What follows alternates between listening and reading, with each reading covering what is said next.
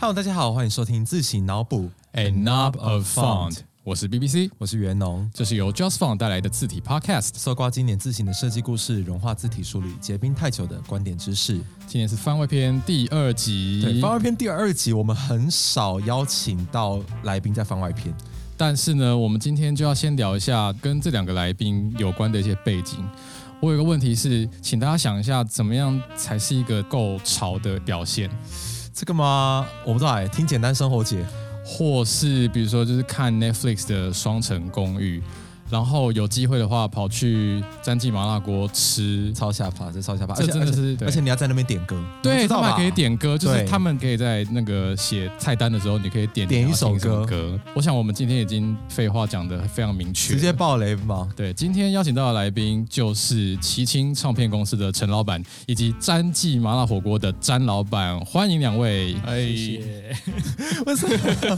他们忽然被这样介绍，感觉有点不习惯。好，反正我觉得我们还是要当个负责任的主持人，就是要先解释一下到底这两位跟自行脑补有什么关系，因为其他的来宾都是什么自行设计师之类的，你们两个显然不是。哎，不一定哦。可是可能有一些观众，因为他们可能平常都是听字帖的比较多，所以可能对其他圈子没有那么了解。不如我们先请，就两位老板先介绍一下自己的我自己的们来源。要哪一位老板先？人大家好，我是陈颖，我是齐星唱片的负责人，然后我是一个半路回家的平面设计师，目前我旅居在柏林，然后刚回台北不久。然后我们是齐星唱片，是一个周边商品比音乐发行更受欢迎的音乐厂牌。 OK， Hello，大家好，我是詹训志，我是詹记麻辣火锅二代目，简单来说就是第二代的接班人。我们其实火锅是蛮认真的本业。那自从二零一八年开了敦南店之后，开始想要除了吃之外，也有一些好看好玩的事情在店里发生。这样，其实说真的，为什么我们今天会邀请到两位来上节目，其实是有一个很好的原因我。们从来没有想到的契机。这样，会想要上 Just Phone 节目，是因为我自己就是 Just Phone 的粉丝。谢谢。那其实有很多设计的灵感啊，或者是字形方面的专业知识，其实都是看你们的部落格学习而来的。当我听到你们的字形脑补，我就感觉我心里面有深深的被感动 到，这样 OK 子， OK，所以我就鼓起勇气自己跟你们联络了。大家回顾一下这一季，我们这一季其实有一集是在讨论流体楷书，对嗯就就是记得第二集，第二集流体楷书这些字体现在在台湾的街道上会被大家认为是有点怂的，好像有点台的一个象征，但是我觉得我们对面坐的这两位老板，somehow 把它变成一个有点潮的东西，就是帮这个字体给了新的定位，这应样该子。说你们慧眼独具吧，对，可不可以这么说？啊，其实我本来也跟陈颖很像，这必须说到我过去也做过平面设计，我跟严伯俊一起工作过。那从流行歌手的专辑设计，然后到回来接家业， 那我一直把我的一些嗜好想要放进这个餐厅里面。那其实平面设计师的时候，以前就是会接受一些字形上面的资讯，那也是因为 Just Fun，然后觉得哇，怎么会有这样子的一个 blog 在介绍那么专门的事情？这样，我觉得那应该是那个年代唯一的一个，嗯你看社群你看那个才 那个年代，你看那个那个年 年代，好，所以就是一直对自嗨还有很多自行散步没有买也有看。那本身我也是王志宏的粉丝，一开始的时候、哦应该大家都大家都是。对大家都是哦大家都是红粉这样。对对，十几年前就是吧，我对对看对十几对年对前做到现在，我觉得改变也是蛮对，啊而嗯且我知道我喜欢上王志宏的设计，是因为他早期跟音乐相关的设计非常有关系。对像他在嗯啊九十年代末到两千年初，他长期帮这个现在已经不存在的摇滚客杂志做专辑封面。到两千二零零三到零四年左右，他开始帮林强的这个在华中桥下的河派对做一系列的这个 flyer design，然后真的很厉害。天哪，好久以前啊哦很了、久真以前的是很老粉嘞，真的。对，真的是老粉。而且其实说真的，我们讲说跟字体没有关系，但其实大家都是反设计圈的人。其实对字体真的串起我们每个人啦。一个好像是做音乐，一个好像是做火锅，一个好像是做干货。讲讲干话，然后我们其他同事在真才真的在做字体。对，就是这种意想不到的关联。可是我们今天凑在这边，我们就要来探讨一些很深的东西。想不到这三个领域这样的量子纠缠吧？我们想要先从詹记这边来介绍，因为詹记很多人都吃过，但很多人想吃却订不到位。对啊，没办法，据我所知，我记得之前有一次我去新庄拍照，呃，嗯因为我小时候住新庄，然后那时候我就走过新泰路，想说天哪，排好长，然后就一路顺着队伍，顺着队伍，顺着队伍，哦，哦，詹记啊， 真的真实故事，从新庄起家，然后后来是开到南京东路嘛，对对，然后后来搬迁，对，后来搬迁到对对对对，和平东路跟跟敦化南路路口。我们想说可以趁机来聊聊看这个过往，其实我小时候就是看着爸妈把这间店创立起来，然后从营业额非常少，一天只有一两千块，到现在就是生意越来越好。那我以前下课之后就睡在火锅店，然后写作业呢睡在火锅店。就其实我们以前店内不像是现在，就以前很像是一个小吃店，然后后来生意越好，越来越来越好。然后我本来可能是念呃美术班，然后受艺艺术教育，所以我一直都会去想说，想要把这间店弄得更好看。就从呃我们的商标部分，我是我自己做的。哦，真假的， 斜杠的老我板，我所以应该这样对跟字体界有关系了。绝对有绝对有关关系，系因为因为老板算是美术设计背景，然后对还对制对作了自己家的 logo，对还有对 logo 对 type。在设计这间店看起来视觉上什么样的感觉，这中间做了很多的调整，从不认同爸妈的东西，然后去做，哎，我想要店看起来很像餐酒馆，然 后灯光要稍微微弱一点，然后哎。字想要加一些英文，有的没的，又重新再洗牌到现在的敦南店的样貌。其实我没有结去果过南京店、欸，其实不太一样，因为南京店就是是在 B one，那门口可以挂招牌的幅度其实不大，所以我们把它做成了一个像是蛮大的一个霓虹灯，但很多客人就以为我们是香港的餐厅，所以我觉得这也是台湾人很妙的地方，对因霓为虹灯的因为关系霓虹吧灯的关系，对，大家会觉得哎、霓虹灯啊，你像香港，可能觉得这东西不是台湾来，他直接会觉得哦，我们是香港来的品牌这样，可能再加上那些字形设计吧，哦，都真的岗有位一点点的，一点对点对对，其实自行设计会让看的人会把你带到某个地方去，就是错字的感觉，听众学到了吧？哦这个真的很重要，对而且没而错且是是蛮重要的。从经营者自己口中讲出来的。其实我觉得很多说真的，听过战绩的人，常常旁敲侧击去知道说，哦，战绩推出了这个，战绩有电梯，战绩有红 龙，等一下要先跟没有去过现在的那个和平东路那边的现我场们的的敦南店，听众朋友讲一下，就是进去站记要先进一个电梯，然后我们的同事们第一次去的时候就说：“哦，要进一个电梯，该不会是在二楼吧？”哎，结果没有，电梯的后门打开，其实是在是餐三厅。楼。对，其实请上三楼，哎，结果是后面的门打开，然后，例如说有红龙在门口迎宾啊，而且为什么还有那个公车的握把？哦，那是因为我们现在呃有一场摄影展，哦，对然后对对对是对，高凯莲 Karen 的摄影是展。 Karen 的摄影对，展，因为这个展名是我们一起讨论，叫做“勿忘我旅行社”。我想说，哎，是不是有一些物件可以代表说我们可能旅行的途中会碰到一些物件，可以放在我们店里这样我子？觉得 Q 很到位。嗯对对真的对对而且这个主视觉玩这个游览车的自行设计，这对对个对，这个梗非常厉害那。个超棒。大家有没有在那个路上看到那种旅行社那种很狂的字很狂的立体浮雕型楷体？对对颜色？ 哦，就是那样超形立容体，嗯，对，对超他想超要棒。全街上都都要看到他的感觉。比起火锅，我觉得战绩有点更上一层来说，就是它引领了一种台味潮的代表。 哎台味潮策展中心，对，台味潮是哦，有我想这个形容， 因为家里没大人，就会觉得、哎、这东西放到我们店内，把我们店内当做是一个发射的平台，好像强迫所有客人都要路演这些事情，是一个蛮棒的事情。可我觉得这这个需要很大的勇气以及创意。我觉得这出发点是因为我自己会来自一些日常生活的观察啦，因为可能说它是台式却，我觉得倒不如可以回归到我一直在思考说什么是存在在我们的日常生活中，默默的影响我们。呃，视觉上可能是文字啊、图片，那声音就是我觉得可能音乐，在这样子的一个概念里面，我们就很意外的跟李英宏搭上线。我还蛮好奇这个合作的 关系。 对啊，就是就对是啊忽然来了，哎，李英红，哎，哇，迪迪龙，这个也对是一个意外，因为颜色有一次在我们店内尾牙，然后我们就跟李英红就聊天，说：“哎、我最近想要做一个 BGM 在我们店内放这样。火锅我说店有就 BGM 像”对，就像小北百货啊，或者顶好里面那种很垃圾的广 告词，哎挺哎好的音乐，真的是。哦，我们没有说顶好有怎么样哦，顶嘿好也是有它的对 BGM，对对，有他的对很 BGM 多超市都有，对对，超市的音乐也是会有这种感觉。然后对李英红听了说：“哎、啊，我觉得这个也是很被不 wave，、哎，我们来录一下、 啊。”然后就，然后就啪啦，他就帮我们录了一首，就是《我想和你家》feature 专辑这样子。呃非软福袋一份只要六百元六颗什么之 类的，然后我们也是把它录成这样，然后客人听到就觉得、呃、这是什么东西啊， 满头的问号。我喜欢客人这样的感满头问号的麦当，我觉得是一些带有问号的体验加起来会让你有惊叹号。哦，原来是这样子是，这个 slogan 包的很好哎、所以火锅跟音乐有这个背后的脉络，我觉得大家在吃火锅的时候应该从来没有想到过，所以我们就要来画风一转，其实也不是画风一转，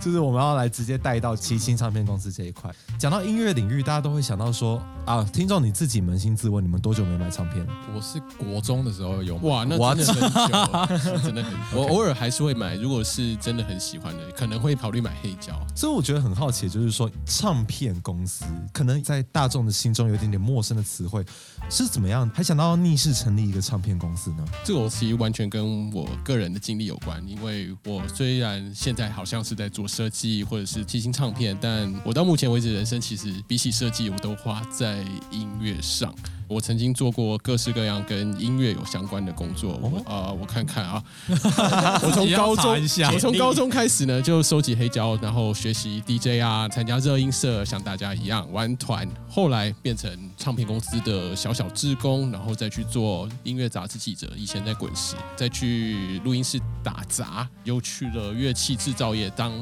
PM。最后呢，慢慢就变成一个职业的舞场 DJ，在不同的城市跟国家打碟，然后又出了两张专辑，做了三年的网络 podcast，然后再到现在，嗯，哦不不是现在还没讲 完，前面中间漏了 对一啊，然后段，后来就我开始做呃混音跟广告配乐，这个很简单来讲，对于一个喜欢音乐的人去做一个音乐厂牌是非常合理又自然的选择。你把任何跟声音有关的产业都做过了一遍了。真坦白说，在台湾能够做的跟音乐，尤其是我们这种非常偏门又小众的职业选择，实在是非常的少。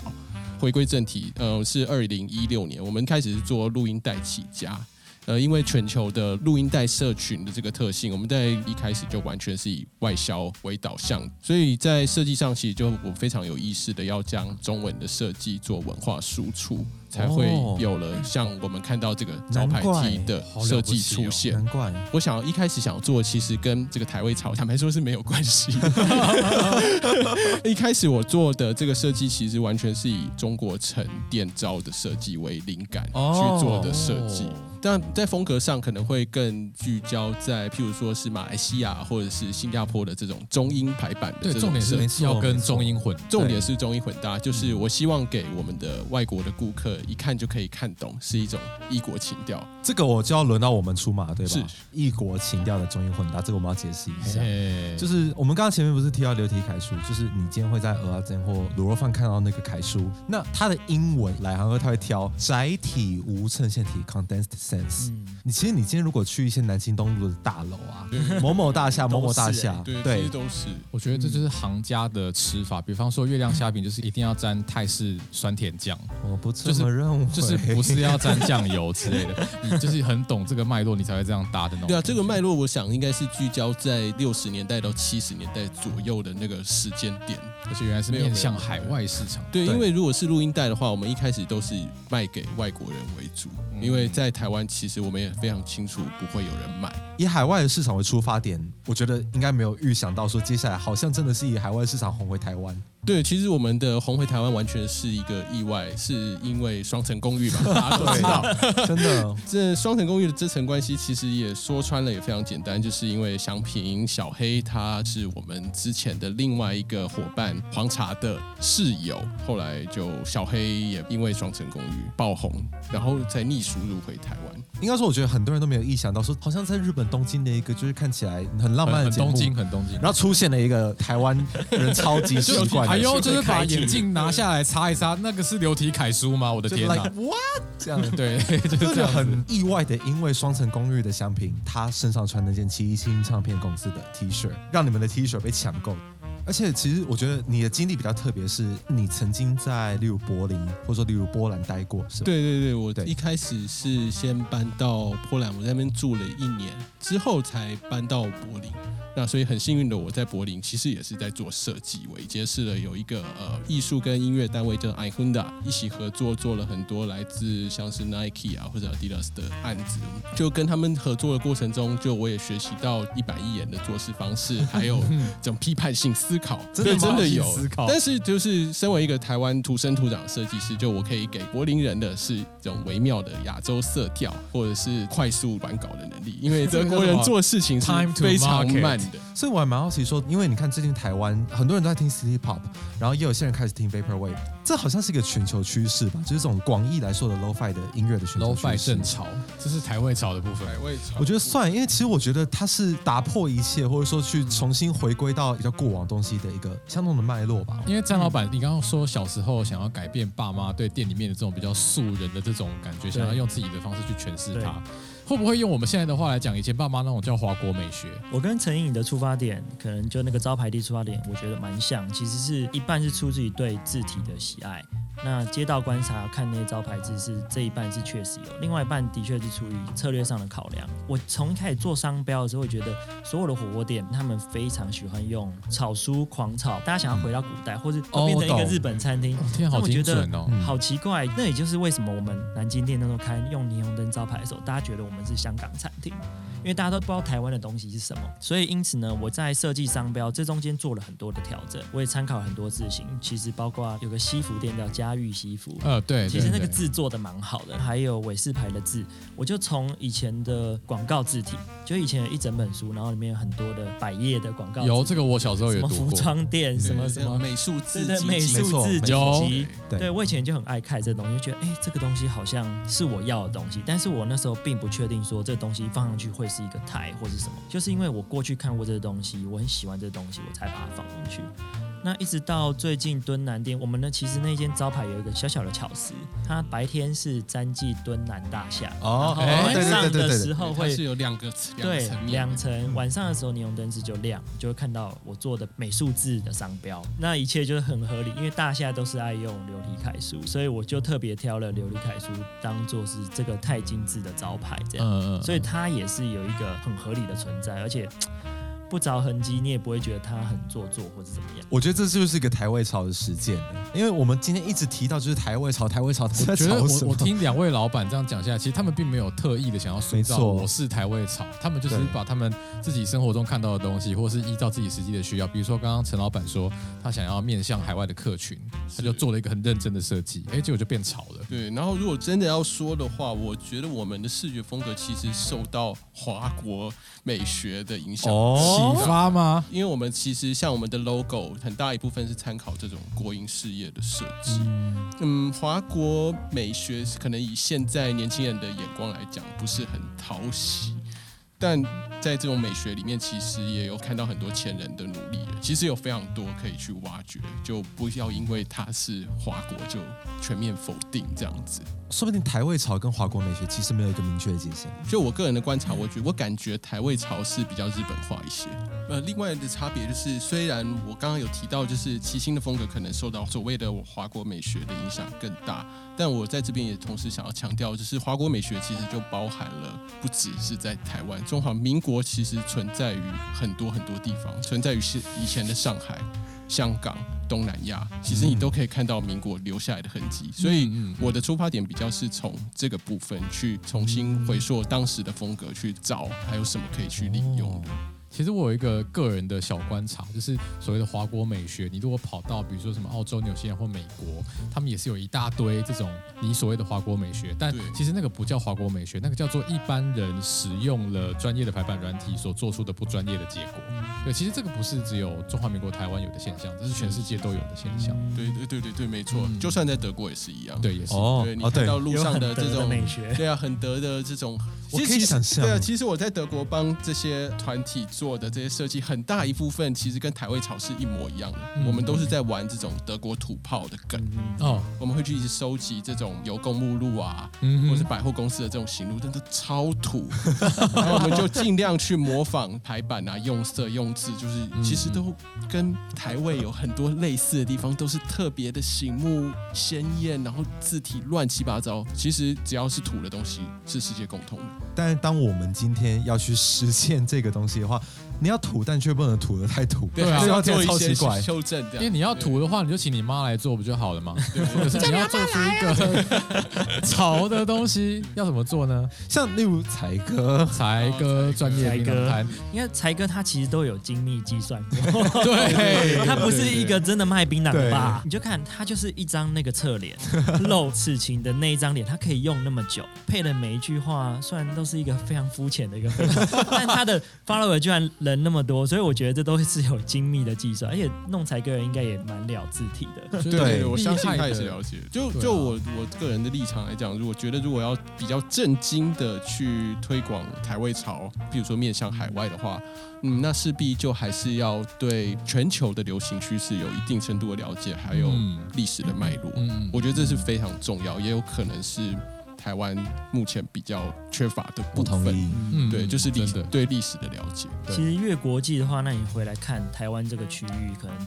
越南、泰国、菲律宾，其实我还蛮喜欢街道观察。我之前看过一个艺术家，他就把越南的街景跟台湾街景摆在一起，但是他看起来基本上是一样，完但全是像文就很字相不一似样。，没错对他那个街角、那个转弯、都市规划其实是蛮接近的，嗯所以我觉得像可能像刚刚陈宇说，我觉得把亚洲这区看起来，其实它除了用的语言、用的字体是一个非常小的差异之外，其实它视觉上看起来是一样的。所以我觉得从策略性的角度来看的时候，其实它是非常接近同质化的一个东西的。那就我在柏林的经验来讲，我感觉就是，其实台湾的设计师有非常多的优势，因为我们非哦常有效率，而且一个可以打十 个。亚洲效率，亚洲小亚林洲般的速度，对 对，而且比起德国的很多设计师，我想我们都更注重一些细节，还有用色的部分。嗯哦其实是这不一样定吗会输 给他们的，但是可能跟其他国家的差别，主要是差在这个创意跟开脑嗯洞的程度，可能还有一段距离。所以哦变成其实最难的还是想法。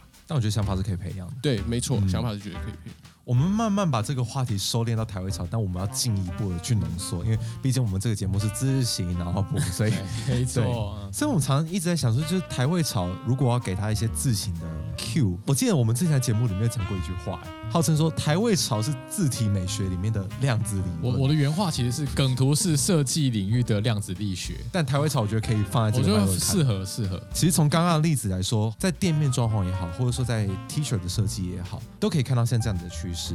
所以我们想说来剖析看看我们会用到的一些字体设计，因为会不会有一些真的很字体的听众想说，哦，听到这边我终于听到我要的字体了。没有，我们刚刚其实都一直在讲字体啦，只是你们没有大家发要去觉。仔对细，像其实一个最 iconic 的选择，就是无论如何都一定会讲到的嘛，牛踢凯叔啊，呃， 我来看琉璃凯这件事，其实台湾的市街，刚刚说其实跟很多东南亚国家很像，嗯那差在就是比较小的细节，就是文字这样。那因为字体它其实是一个工具，从可能我们都很喜欢看以前民国初期那时候对于招牌字体、广告字体的设计，其实大家会比较多心思在上面，嗯但后来不知道为什么就是这些东西都不见了，那会反倒是会很直哦可能接的是用跟电脑纯色电开始有电脑哦电脑排版排有版很大对的关没系错。这个很断层，手感就不见，对然后手感全就不见了全部就变成了哎流体楷书。嗯，嗯然后你常常站在一个可能西门町的一个街口，然后往街道消失点看，你就哇，这么多颜色被混杂在一起，那是一个蛮蛮强烈的冲击。再回到刚刚说的华国美学，我觉得其实他们都是一个没有经大脑的东 西，呃，没错也不是说没有经大，因为他们不知道怎么做，他只是想要速成一个东西就做出来。有但字是嗯缺乏一个要有字方法，嘿，对，那奇奇的招牌 T，还有我们店内的一些字体的运用，其实我们都是去思考说，哎，阅读性它的配色，它存在的地方是为什么？有一个很它好有的原它因对，一定它有它的原因，我们才要让它这么暴力。然后刚刚张老板有提到嘛，美术字的设计，对，我觉得很多人都没有意识到，甚至说不知道这是什么样的东西，因为当然哦是字体，字体，字体，字体对，但从来没有想过说其实字是可以嗯画出来的，就是我们的术语说 lettering。嗯 lettering，那其实像这种风格，在现在台湾是越来越凋零，因为现在可能电脑化的时代，是很多人都只会选字型，但却不会制作字体。其实詹记最大的特色就是它的招牌是美术字，而且我 就是刚才超市老板设计的，真的， 所以我觉得这个其实是一种美术字的复兴哎、我相信美术是就是这几年应该会慢慢回来才是，嗯对有再回来，我觉得已其实经有蛮多再新回来品牌很喜欢这样子的方克向。制化自己的标准。对对对对对对对，因为其实台湾字体一直受不管日本也好或中国也好的一些影响，嗯但如果真的要回归到我们自己的文化，好像还是自己画出来的才对。所以说，不管是流体楷书跟美术字，我觉得它都是台味潮跟字体的这个交集，而其实很多人从来没有意识到有这个交集存在。所以我们刚刚好像就是大家现在心里应该都是满头问号，因为想说哦，我可能有想象过，可能有看过，但我们今天都只能在这边就是听到詹记的老板跟齐信的老板，然后来分享这个故事，对吧？詹记跟齐信最近还要在这个重叠领域有什么计划吗？你绝对想象不到呛到炸裂的一个联名计划。对，是两位老板，请自己承认。哦谢谢，好，哦，好的，我们跟詹记麻火锅在这个礼拜六，十二月十二号，我们有推出了一系列的联名商品，那包括了 T 恤跟金属钥匙圈，然后完全是以彼此的招牌字形为出发点去设计的。呃，我们有推出了两款 T 恤，一款就是詹记唱片 公司，大家觉得没有听错麻喜辣金麻吗？辣火锅，七青麻辣火锅，对，品这就牌是互互换换互换的互概换的一念个概念，就是詹记没有唱片，其喜实金没有麻辣锅。 哦我现在用一个就是唐伯虎点秋香的台词，就是那么在哪里才能买得到吗？ 这个礼拜六，十二月十二号，我们跟詹记浪漫屋会在简单生活节出摊，当天会有贩售，以及我们哦的七星虾皮卖场也会有线上贩售，还有海外的部分可以使用我们的官网。我们现在就是看着那个食品，不是食品，是餐真的厅来来个对火 actual 锅店 thing，对，对对，就是它真的发生了呢。就是两个主持人自己都很想参加这件事情。其实我们想参加没有用，要听众参加才有用。所以你们知道，就是我们今天我们号称是不抽奖，要抽的话一季就抽一次。哎，我们这一季好像之前抽过一次，把它算，我要把它算，就是 平 均一季一次最多。抽两次。所以说，请问观众要怎么样才能得到呢？这个的话，我们今天会开出两个奖项。哦，对两个奖项呃，我们詹记这边提供的是长销的一个白色的红龙 T，正面写一个午安，然后背面就是画一条红龙，红龙上方有写下午吃锅。那其实这件 T 恤它是用来宣传，我们当初下午时段并没有开始贩售火锅。我哦们，想要让客人看到，哎，穿着下午吃锅 T 恤的服务生到处走动、游动这样子。那好齐星这边呢？那齐星我们这边提供的是一个已经完全绝版的齐星招牌 T V One 普拉斯版本。那这个市面上已经完全买不到，但是我刚好我自己有私藏一件，所以我就送给 Jess Fong 来做抽奖。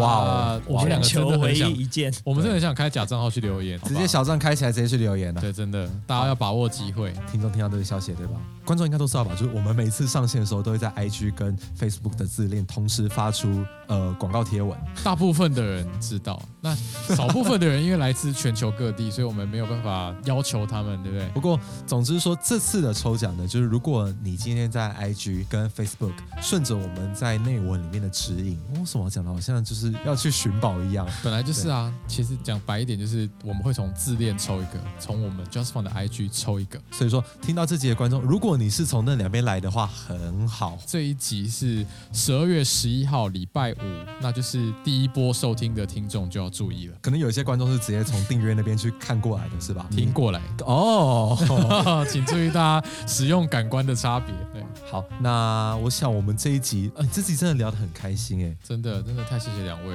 谢虽然你们跟自谢己谢理论上是没有关系的，可是实际上有啊 但不，晓得为什么学到很多东西。陈颖是平面设计师，我也曾经是对他们都是平面设计师啊我们都是平面设计结师，果啊反而只我是们两个不设计是自己的人只有我们两个不是情面设计师。我们大才家是都疏跟远自己的很。哇，有我们来上这个节目，关系真的觉得很荣幸。好，所以总之今天很谢谢就是詹记麻辣火锅詹老板，然后以及谢谢齐庆非唱常片感公司谢的陈老板，小老板来到我们的谢谢节目。谢那谢各位听众喜欢的话，可以就是按赞、订阅、五星起来，或者说甚至去按赞追踪金唱片公司以及詹记麻辣火锅的 IG IG 也好，或直接去实体消费支持也好，甚至你可能打爆满。请请问詹记麻辣火锅最好是什么时候开始订会比较好？嗯、 每个每个月，譬如说现在是十二月，就会开放到次月的定位。那哦如果是一月的话，就可以定到二月。那大家通常都会在一月一号中午十二点过后，就是上网看一下有没有位置，这真样的是抢票，好了，不要不要告诉我们没有提供你就是吃或者战绩的秘对诀，或者是下午茶的时段，其实过来吃锅都是不太需要排队的赞。赞来吃个午晚对，餐下也不午错。吃锅，对对下午吃我锅哎们要赠送 T 恤，后面也写下午吃锅。那我想我们今天这集，应该说这一季也刚好就是在这个超级欢乐的气氛嗯氛画下一个段落。那我想希望大家会期待我们接下来这个中间会隔一小段时间，过年嘛，哦，对大家新年快乐！太早了哦。先先祝大家先跟大家拜个早你年，圣诞节都还没过，就是请拜 问。个早圣诞节。那我想我们今天就在这边来说拜拜吧。 等一下，说拜拜不是说要要要好一？起的，拜拜拜拜拜。